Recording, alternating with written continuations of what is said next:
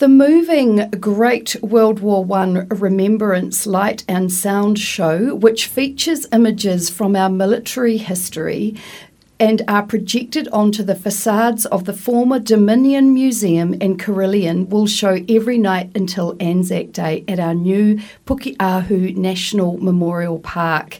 Today we are with the researcher and editor for this project, Daria Malisic, who has lived through her own war story but still chose to look at the face of war while she worked on the stories of others. Daria, welcome to B-Side Stories on Access Radio. Thank you very much. Thank you for having me. How did you become part of the team to put together the spectacular World War One remembered show?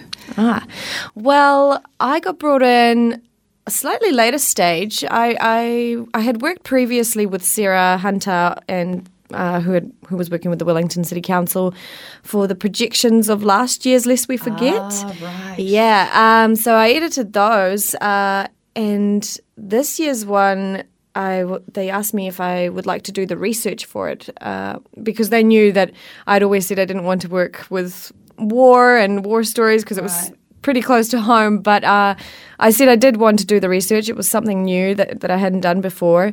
And then it just uh, naturally rolled into me editing it again as, as I was so entrenched in the stories. It was kind of, uh, it would have been, it, it was a logical way of moving through the process to have me edit as well. Where were you researching for these stories? Uh, I, I, we went everywhere. Right. we, uh, the Alexander Turnbull Library, uh, Ngā Taonga, uh, the Navy, the Air Force, the uh, uh, private collections, uh, Matt Pomeroy, Glenn Reddick's. Uh, I'm, I'm, I know so many that we. I'm scared of le- leaving any Oh, out, but there were quite a lot. huge. Yeah, we really wanted to get a good scope of everything in there. It wasn't the biggest time frame to work with, but we wanted to give a nod to n- as many people as we could that were affected by the conflicts that New Zealanders were in.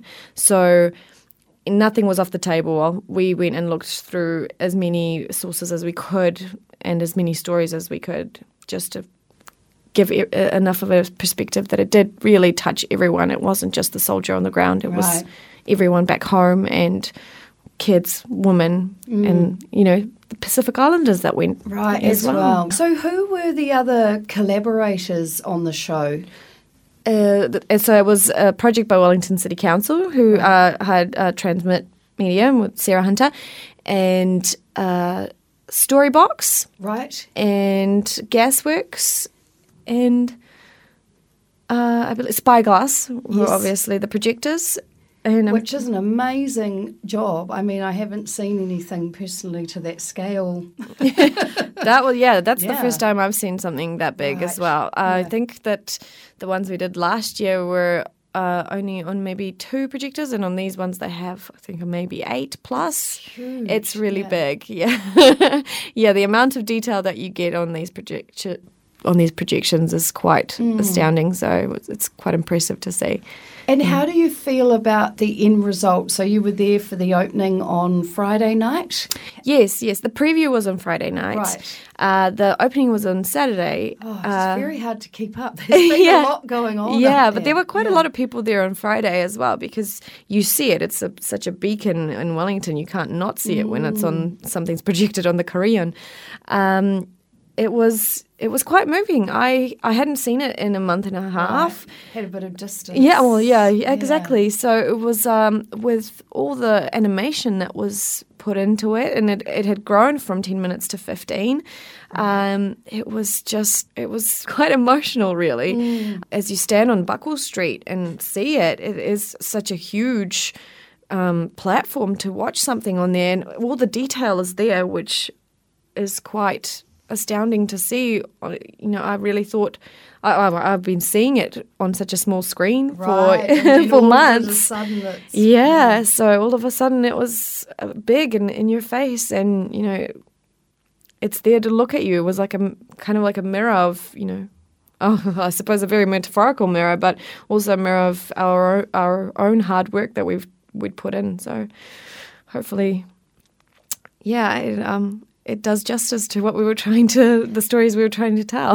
Also, there was some beautiful artwork from artist Michael Tuffery. yes. And Ngatai Taepa, Yeah. nice. And Yeah. music from Ian Gordon. from Ian Gordon, yep. Betty's And we also had Bill Hammond as uh, his some of his work in there as well. Wow. Yeah, it was just all of the collaborations that happened happened quite seamlessly, which was really nice to see. Um, it was without the artwork, I don't. It would have been mm. very a very different story, and having that take us through the the chapters of the New Zealand conflicts was quite a very good idea, and all to thank for Sarah and uh, Gary. They they they knew they needed that in the story, and it worked really well. It really, it really does. It kind of, I guess, it gives us some connection to now. I think Yeah. that's what it does for me. Yes. And into the past, and we see ourselves. Yeah, absolutely. Yeah, and then we've got a quite a few um, metaphors going through there, especially with the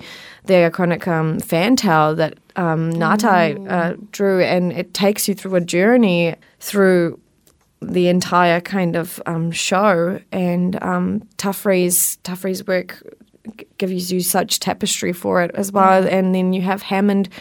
Who gives you that stillness in amongst all the conflict, where you can just reflect on everything that's happening. Ian's soundtrack just gives it that whole different life because I hadn't seen it until ne- the very end when he came in and he gave it that just that extra harmony, and it was yeah, it felt really well. With the editing, Mm-hmm. how was that process for you, and what were the challenges with that? From the research, it kind of it, it fluidly made its way into the editing suite because I, I was already entrenched in everything and because Sarah was entrenched in everything um, and Gary also we uh, all every all all the images and the videos that were coming in um, we just dug right in I, I, I got to working on it um, end of November December and have been going at it ever since then and it became you know as it usually does in the editing suite, it became the crux of the Yeah. matter. You have to get the story right before anything else can happen. But we had so many elements coming in, not just the images and the content, but also also the artists who were making things for it. Um, uh, Right, of oh art that was already made coming in, and then also the music. So it was all coming in and getting. It was like an orchestra. We had lots of meetings, which was good. So we were all on the same page and could portray the picture how or the story how we wanted it to to happen within all a very limited time. Yeah. So um, yeah, it was uh, it was a big joint effort. And Oh, sure. So you would have become quite attached to a lot of those stories as well. You would have felt personally Yes, um, yes. part of them. Absolutely. And that is a really hard boat to be in. Yes. Be in the editing suite. Oh yeah, well that's the that's the beauty of um, finding something as a researcher and then being the editor and making sure it stays in the car. So it's a positive. yeah, yeah. absolutely. But luckily, Sarah, Sarah and I um, work really well together, and we usually recognise the same things as uh, as having um, the same amount of importance in, in telling a story. Right. And she was very interested in telling um, the story of obviously the um, the Anzacs, but also of all of the, the soldiers, the the navy, the the air force, and the Pacific Island soldiers and the Maori battalion. She wanted to, she really wanted to push that in there. So did I, and so and include I'm sorry, including the women and the Yes. and and the home front. Yeah. Um, So we we both we all agreed on that and tried to do our best to portray that as best we could. That you know it doesn't it didn't affect one person; it affected everyone. And uh, yeah, I think that that's what that's what um, our whole team really brought to it because it was such a diverse Right. people that were working on it. I think that we all saw that and kept at it, and I think that's um, how we got to the story in the end. So another thing, I'm seeing so much amazing work and product coming out of Wellington because that's all I'm looking at from all angles. Yeah. But when I discovered that the other night, as we were saying before, I just thought on a global scale, you might have a better idea because you would be looking at other things that people are doing. Mm-hmm. How do you think that the Remembrance show mm-hmm. would rate on a, on a global scale? Well, It's very, it's Kiwi. It's Kiwi. It's Kiwi. It's so unique. There are tons of light and sound shows that I've seen, and a lot of things dedicated to World War One, and a lot of projections dedicated to World War One. But because of the art and because of the stories that we have, we're so di- we're so different. You know, it's it's our story and what we did, and I think that's that's what you know sets us slightly apart from the fact that um, we have all these diverse, different stories from around the Pacific in our you know in our backyard, and that's what we tried to show. And I don't I don't think I mean we stand up and shoulder to shoulder with everyone who's doing these um, things for World War One because I think we're all trying to pay respect, and when you're trying to pay respect, you don't you don't want to do that, you know, half full. You you want to do that as well as possible because these are people that ha- have died and have served, and you know, have, have been brave, and there's nothing but you you want to put your best work in. So I'm really glad that we um we were able to bring something that somebody can connect to, you know, because we connected to it. This researching is such an intense process. It must have been going back through the histories of so many lives. How was that for you? Yeah, um, that was quite uh, intense. i i went well. I basically went through all the New Zealand conflicts that New Zealanders have ever been in. That's how wide our scope was. We it was obviously the focus on World War One, but we wanted to acknowledge the other conflicts that uh, New Zealanders were involved in. And so, me for me as hmm. as someone who has lived through a war and been through a war and survived a war, hmm. that was quite intense. It- we were, yeah, we came to New Zealand in 94 after being in a war zone for two years. So a lot of a lot of stuff got brought back up. Right, I bet. Yeah, just not even just seeing the conflicts, but it's it's the look on people's faces. I think Right. I think conflict and horror and you know loss is the same on everyone's face. Doesn't matter which time and place, or it's uh, it's very recognizable. So you were born in Sarajevo, Yes. Bosnia. Yes, I was. Under what circumstances did you come to New Zealand, Daria? we came to New Zealand as refugees. Wow. Um, so we, How old were you? I was eight. yeah. Yeah. Um, I was six years old, and just after my sixth birthday, the war broke out in Bosnia, and uh, we lived in the we Sarajevo, which was surrounded for two years, and we were yeah, smuggled out, um, and somehow got to New Zealand in '94. yeah, well, not somehow, by a lot of hard work by a lot of people, but Yeah. we got here in the end. Actually, I read something amazing that I didn't know until I was researching today, but that it was in 1914 that Sarajevo was the site of the assassination of the Archduke of Austria that sparked World Yeah, War One. yeah, Franz Ferdinand. Yes, yes, I've been to the spot. There's uh, Sarajevo seems to be in quite the um, a mix of different uh, boiling pots. So yeah, the Balkans have always been quite a. It's never been a kind of settled region. Uh, I grew up in peace, and my parents, Right. you know, lived in a kind of utopia until ninety until the war broke out. Really. Right. Have you been back to Sarajevo since Yes. coming to New Zealand? Yes, we, I went back with my family in 2001, Cool. and that was probably one of the wisest decisions we ever made because uh, we we were basically Kiwis, and but I I didn't really remember what it was like. I mean, I did, but it, it was no longer a part of me like it was a part of my uh, my parents. Right. And my sister was only three when we came here, so she didn't know anything about it really. So we went back as uh, teenagers and reconnected with everyone there, and just fell in love with the place again. And it sparked.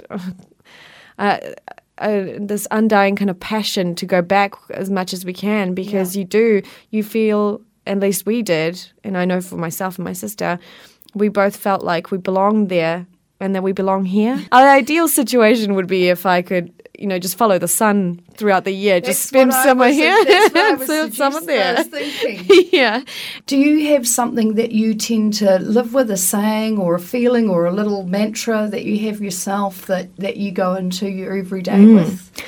That's a very good question. Um, my parents, I think from even before the war, and I think this is why my parents are so strong, is that they've always believed in putting others first before anything materialistic or before anything that isn't your fellow man. It was uh, our society is very social, and so they've always believed in looking out for your brother, your sister, your children, and that's how we brought up. Like I, we obviously went through a horrific time for two years, but I don't think that my sister and I felt it as much as we could have if we weren't in this safe bubble that my Right. parents made for us because we always felt loved, we always felt protected, and it was only the outside world that was the scary part. There was nothing ever in our bubble that it ever made us feel unsure of ourselves or of our parents.